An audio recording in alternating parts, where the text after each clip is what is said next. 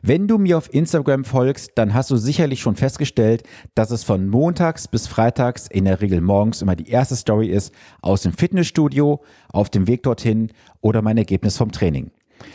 Und ich habe letztes Jahr ein Commitment abgegeben. Ein Commitment meinem Personal Trainer Andreas gegenüber, dass ich von montags bis freitags den Plan zu 100 Prozent durchziehen werde.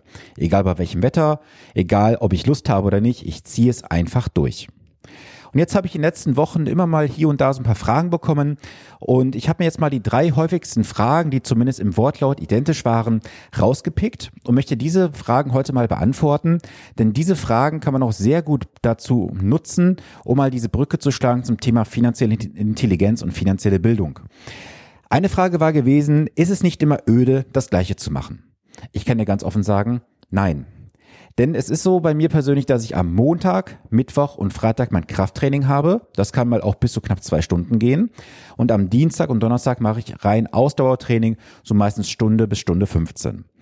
Und jetzt denken viele, vielleicht auch du, boah, das ist doch öde. Du hast einen Trainingsplan, machst immer die gleichen Übungen, die gleichen Ausführungen. Und das ist ein ganz großer Denkfehler. Denn wenn ich einen Trainingsplan habe, der ist zwar festgeschrieben, aber jedes Mal kann ich ja die Intensität erhöhen, dass ich halt entsprechend die Übung noch langsamer ausführe oder die Gewichte erhöhe. Dann hast du viele Möglichkeiten, auch einen Trainingsplan zu variieren. Du kannst einen Trainingsplan haben, wo du die Gewichte nach oben setzt mit den Übungen, also mit den Anzahl der Übungen. Du kannst es auch reduzieren, einen sogenannten Reduktionssatz. Und so ist es auch beim Thema Finanzen. Es ist nicht öde, immer einen Sparplan zu haben, diesen dann kontinuierlich zu besparen. Das ist nämlich das Ziel eigentlich dahinter. Denn wenn du oft deine Strategie wechselst beim Training, dann wirst dann mal dieser oder jener Muskel mehr beansprucht. Und wenn du aber einen Muskel regelmäßig beanspruchst, hat er doch einen viel größeren Reiz zu wachsen. Und das ist auch beim Thema Geld. Wenn du deinen Sparplan kontinuierlich durchziehst und nicht deine Strategie immer wechselst, was wird passieren? Richtig, dein Vermögen wird nachhaltig, kontinuierlich wachsen. Deswegen möchte ich dir einfach sagen, es ist nicht immer öde, das Gleiche zu machen, weil auch wenn du immer das Gleiche machst, hat das eine gewisse Form von Disziplin. Die zweite Frage war gewesen, wie schaffst du es, immer dran zu bleiben? Hast du nicht auch mal einen Tag, wo du keinen Bock hast? Ja, Andreas, falls du diese Episode hörst, ja, ich gebe es offen zu, es gab inzwischen auch mal ein paar Tage, wo ich sagte, boah, ich habe heute gar keinen Bock. Aber dann denke ich mir immer wieder, sage mal, wofür machst du es überhaupt? Dann hole ich mir mein Ziel vor Augen, was visualisiert ist, und dann sage ich, alles klar, ich ziehe es jetzt durch. Und dieses Ziel, was ich mir gesetzt habe, motiviert mich so sehr, dass alles andere kompromisslos beiseite geschoben wird, wo ich sage, ich mache es jetzt einfach. Und es ist gar nicht mal so schwierig, das beiseite zu legen, denn da können wir wieder die Brücke schlagen zum Thema Finanzen. Die meisten haben keinen Plan, kein Ziel. Wenn du einfach nur irgendwo investierst nach dem Motto, ja, ich pack mal monatlich 200, 300 Euro in irgendeinen Sparplan rein oder ich pack mal irgendwie 5 oder 10.000 Euro beiseite, das ist nicht motivierend.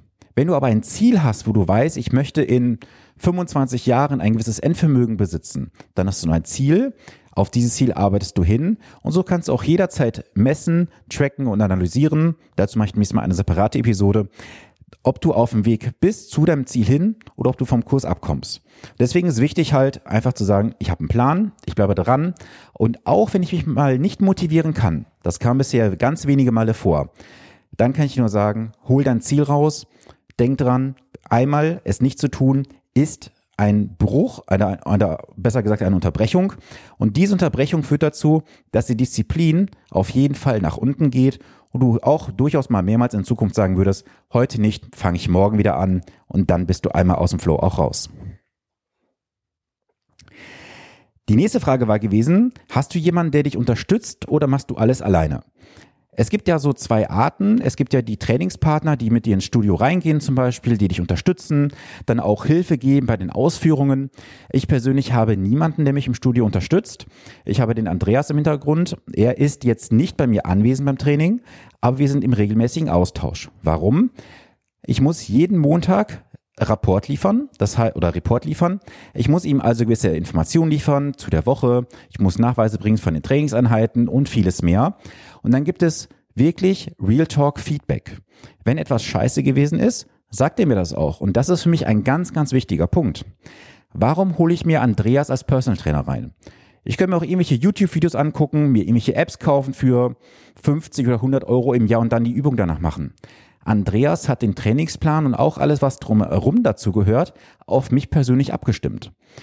Und das Ergebnis, was bisher erzielt wurde, ist für mich wirklich sehr, sehr bedeutend. Ich kann dir sagen, ich habe aktuell 20 Kilo verloren in nicht mal einem Jahr. Und das nachhaltig. So, und das ist ein Ziel. Es ist noch nicht mal mein Endziel, das sage ich dir ganz offen. Es ist ein Teilziel, was bisher erreicht wurde. Das Endziel, das, das liegt noch vor mir. Und dieses Endziel ist noch ein Stückchen weiter entfernt. Und ich habe auch in den letzten Wochen immer mal wieder so ein Plateau gehabt, wo ich sage, boah, es geht nicht weiter. Und wer hat mich motiviert? Andreas hat mich motiviert. Er sagte, Sven, zieh durch. Du machst das. Guck mal zurück, was du bisher geschafft hast. Und deswegen möchte ich auch hier die Brücke mal schlagen. Warum brauchst du einen Finanzberater, einen Finanzcoach? Du wirst irgendwann mal in Situationen reinkommen, wo du sagst, das geht gerade gar nicht. 30 Prozent Börsenverluste. Ich muss aussteigen. Dazu möchte ich gerne mal auf die Episode von vor wenigen Wochen vergleichen oder hinweisen, wo ich mit der jungen Frau gesprochen habe, mit der jungen Anlegerin. Du brauchst einen Finanzberater, einen Finanzcoach, der dich an die Hand nimmt und sagt, du, es ist alles gut, wie es ist. Besinne dich auf die Tatsachen, besinne dich auf die Fakten und werd jetzt nicht emotional. Und dieses Emotionale ist auch beim Sport gegeben. Was glaubst du, wie oft kam es bisher vor, dass ich an so einem Plateau stand und sagte, nee, wofür mache ich das eigentlich? Wofür stehe ich jeden Morgen so früh auf? Ich kann dir sagen, ich stehe ähm, in der Regel so zwischen 4 und 5 Uhr auf morgens und um 7 Uhr stehe ich in der Regel im Fitnessstudio. Da liegen andere noch im Bett oder sitzen am Schreibtisch. Ich bin im Fitnessstudio. Warum? Weil ich ein Ziel habe. Weil ich am Montag abliefern muss.